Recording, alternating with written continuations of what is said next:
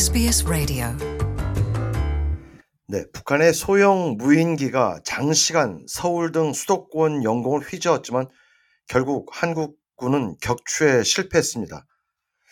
남한의 대비태세에 구멍이 뚫렸다는 우려가 나오는데요. 한국군에 확인된 무인기는 총 5대로 4대는 강화도 일대에서 비행했고 한 대는 경기도 파주 인근 민간인 거주 지역 상공을 지나 어, 서울 북부 상공까지 진입했다가 빠져나간 것으로 알려졌습니다.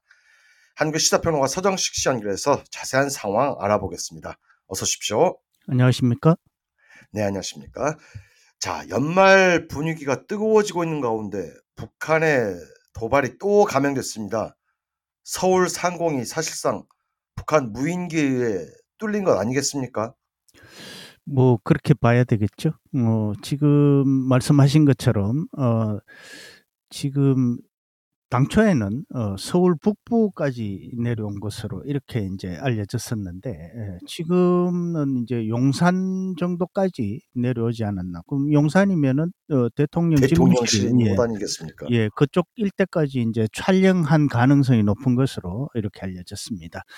음, 무인기가 넘어오는 것, 사실 그 무인기는 일반 전투기나 아, 군용 다른 뭐 폭격기 같은 군용기와는 달리 크기가 이제 워낙 작고 어 그래서 레이더로 침범 어 저 추적하기도 쉽지 않은 것으로 이렇게 알려져 있긴 합니다. 음 그러나 지금 뭐 무인기라는 것이 사실 뭐 장난감도 있지 않습니까? 드론 장난감까지 있는 정도인데 어 이건 다시 말씀드리면은 뭐 아주 일반화돼 있고 어 그래서 그 군 용도로 어 뭐 예컨대 에, 뭐 테러와의 전쟁 같은 경우에는 공격기로도 쓰지 않습니까? 어, 공격으로도 쓰고 정찰 뭐 여러 가지로 어, 쓰는데 그뭐 작고 추적이 어렵고 이런 어, 여러 가지 이유가 있겠지만 그렇다고 해서 어, 방공망이 거기에 무력한 것이 용서가 되는 건 아니죠. 어, 그만큼 예, 그만큼 어떤 어, 거기에 맞춰서 어, 그걸 막을 수 있는 어떤 태세가 돼 있어야 된다는 그런 이야기가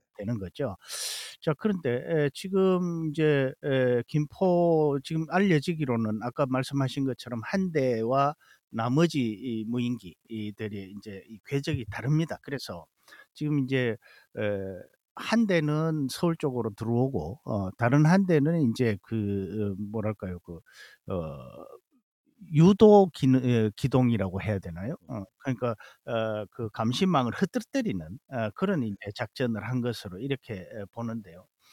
어, 그러면 이제 그 문제는 뭐 어쨌건 어떤 것이건 간에 예, 그것을 방공망이 막지 못했다는 것은 굉장히 심각한 문제죠. 음, 그래서 어, 지금 일단 어, 한그 서울로 온 것이 아니 예, 서울로 들어온 것은 어 은평 쪽으로 은평구 쪽으로 그럼 어 서울의 서 약간 서쪽의 북서부죠. 북쪽 네. 예 약간 고런 쪽인데 어 여기에서 인제 용산 근처까지 비행했을 가능성 어 물론 뭐 지금 확실하게 예 이야기된 것은 아닙니다마는 어 그런 가능성이면은 이건 뭐 어 방공망이 단지 외곽이 뚫린 게 아니라 핵심까지 이 속속들이 다 뚫렸다고 이렇게 이야기를 해도 과언이 아닌 거죠.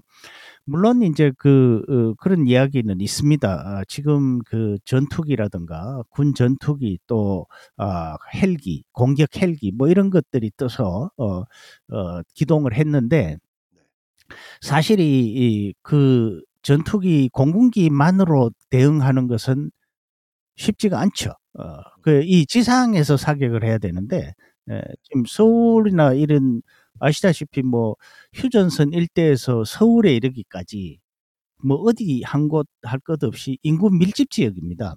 그렇죠. 대 대부분의 지역이. 이 그러다 보니까 인제 뭐 어 이 지상에서 대응하기가 굉장히 어렵고 사격이라고 하는 것도 어 그야말로 어 쉽게 하기가 어렵다는 그런 사정이 있기는 합니다. 음 그렇다고 해서 어 결국 어 이 방공망이 뚫렸다는 것을 정당화할 수는 없는 거죠. 그런 어려 그렇죠. 어려 움이 네. 있다는 것은 인정을 하지만 어 그래서 일단 그 어 무인기 대응 매뉴얼이 제대로 지켜졌느냐 아 이런 인제 이야기가 나오고 있습니다. 사실 뭐 지금까지 우리가 북한의 어떤 그 어 경계 태세에 대해서 네. 이 예기치 않은 일이 벌어졌을 때 그 경계 태세의 문제점이 발견된 적이 한두 번이 아닙니다. 한두 번이 아니지 예, 않습니까? 예. 사실. 대표적으로 보면 뭐 노크 귀순 사건 유명하죠.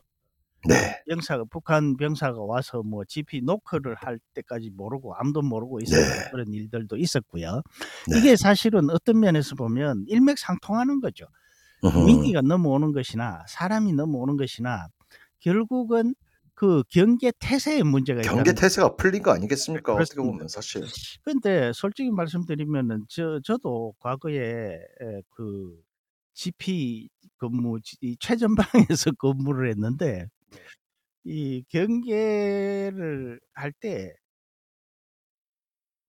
오래 거기서 근무를 하다 보면요 풀리기 마련입니다. 긴장이 그렇죠. 설마 뭐 무슨 일 있을까 예, 예. 그런 아니한 태도를 갖게 됐지 않습니까? 예, 평소에 이제 별 일이 없으니까 네. 뭐 그냥 이렇게 해이해지는 거죠. 어, 그런 것들이 사실은 음, 이 경계라는 것은 그렇지 않습니까? 이 99번 잘 해도 한 번 뚫리면 실패입니다. 100% 그렇죠. 실패가 되는 거죠. 어, 군인이라면 그 정신 교육을 군 입대 첫날부터 제대하는 날까지 듣는 교육 아니겠습니까? 그렇습니다. 그런데 이게 문제는 이제 한 뭐 한두 달만 지나면 그게 네. 매일 하는 잔소리로 들린다는 거죠. 그렇죠. 예, 그런데 사실은 이게 이제 어떤 그 바로 그렇기 때문에 그 대응 매뉴얼이라는 것이 바로 네. 숙지가 돼야 됩니다. 그러니까 어떤 문제가 벌어졌을 때 네. 어떤 매뉴얼대로 행동하는 것 그것이 몸에 이 체득이 돼 있어야 되고 음흠. 그것이 바로 군에서 하는 훈련이겠죠. 음. 그렇죠. 그런데 이런 매뉴얼들이 지켜지지 않는다는 거죠. 그리고 이 대북 경계 같은 경우는 저는 뭐 그런 정치권의 책임도 상당히 크다고 봅니다. 음, 왜냐하면은 네. 어, 지난 서해 교전 여러 차례 서해 교전에서 나타났듯이 음흠.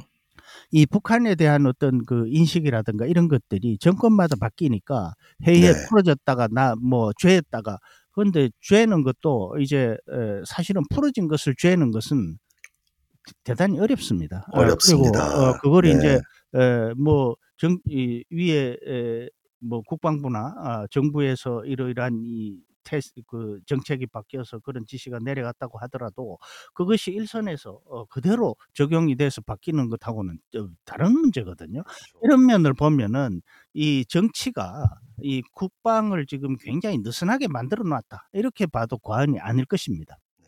예, 그래서 어, 지금 현재 보면은 어, 이제 에, 북한의 무인기 같은 경우는 이 지상에 국지 방공 레이더 그리고 발칸포 운용 대공 방어부대 에, 이런 쪽에서 지금 맡게 돼 있습니다. 다시 말씀드리면은 무인기가 넘어오는 것은 이게 공군의 어떤 전투가 아니라 지상군의 전투가 된다는 거죠.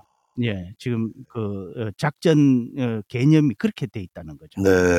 그러면은 어 지금 현재 그 아까 제가 말씀드린 것처럼 어 그 공격 헬기라든가 전투기가 떠서 지금 대응을 어, 사격을 하고 했다고 했는데 그럼 이게 매뉴얼에 맞게 됐느냐 하는 의문이 이 드는 거죠. 어 물론 아직까지 이 육군이나 해병대 대공 방어부대가 이 작전에 참여했는지 국방부가 밝히고 있지는 않는데 최초 어, 포착 이후에 경고 방송을 하고 경고 사격도 가하고요.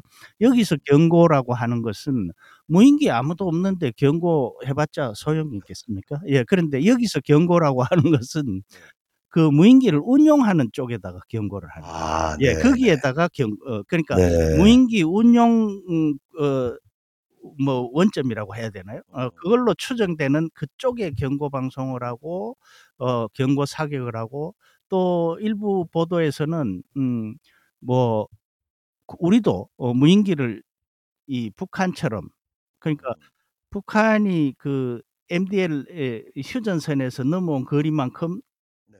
똑같이 예, 그러니까 음. 어, 대응해서 어, 무인기를 침투시켰는데 어, 뭐 아무런 대응이 없었다. 그 이게 다시 말씀드리면은 남북 모두 무인기에 대해서는 속수무책이었다. 이렇게 지금 이야기를 해도 과언이 아닐 것 같습니다. 음, 그래서 군 관계자가 그렇게 전시라면은 지상 대공포가 즉각 가동이 됐을 텐데 예, 이 전시가 아니니까 민간 피해를 고려하면은 이 대공포가 사격할 수 있는 상황이 그리 많지 않았을 가능성이 크다. 음, 이렇게 아. 이야기를 하거든요. 어, 그 이건 다시 말씀드리면은 네. 쏠 쏠까 말까 우왕좌왕 하다가 넘어가 버렸다는 이야기도 될 수가 있을 그렇죠. 겁니다. 예, 고민하다가 말이죠. 아무튼 한국 군 당국에는 뭐 아주 심각한 숙제를 안긴 상황인 것 같아요. 그런데 중요한 것은 도대체 북한의 저희는 뭘까요? 좀 간단히 좀 한번 짚어주시죠. 예, 지금 북한은 저는 그렇게 봅니다. 뭐 이게 뭐 이런 일이 있으면은 뭐 이 핵실험 같은 것도 하면은 뭐 이 협상에서 유리한 고지를 점하고 뭐 어쩌고 이런 분석들이 맨날 매번 똑같이 나오는데 지금 현재 북한 상황은 저는 그렇지 않다고 봅니다. 지금 중국이나 북한이나 러시아의 우크라이나 침공에 한껏 고무돼서 모험주의가 극도로 커지고 있습니다. 그래서 어 북한의 경우 같은 경우는 지금 차제에 뭔가 자 김정은 체제도 확고하게 굳히면서 남북 간의 어떤 어떤 뭐 현상 타파 아 이런 것들을 위해서 뭔가 해 보자 하는 분위기가 상당히 팽배한 것이 아닌가 싶고요. 어 이런 것들이 그냥 도발이 아니라 아 이제 에 실제 어떤 충돌로 어 이어질 가능성이 저는 상당히 크다고 보고요. 북한이 추구하는 것은 지금 바로 그런 점. 어 그래서 이 대통령 '우리가 이만큼 넘어갈 수 있다.' 아 라는 것을 보여주면서 어떤 뭐랄까요? 차후에 실제 충돌에 대비한 어 구체적인 훈련이라고 저는 보고 싶습니다. 아무튼 뭐 가벼이 넘길 수 없는 아주 심각한 상황인 것만은 분명합니다. 그렇습니다. 한국 군 당국에서 뭐 강력한 대처와 어 준비 태세를 갖추겠죠. 뭐 그렇게 기대해야 될 것 같습니다. 그렇습니다. 네. 소식 고맙습니다. 고맙습니다. Want to hear more stories like this? Subscribe to our regular podcasts on iTunes.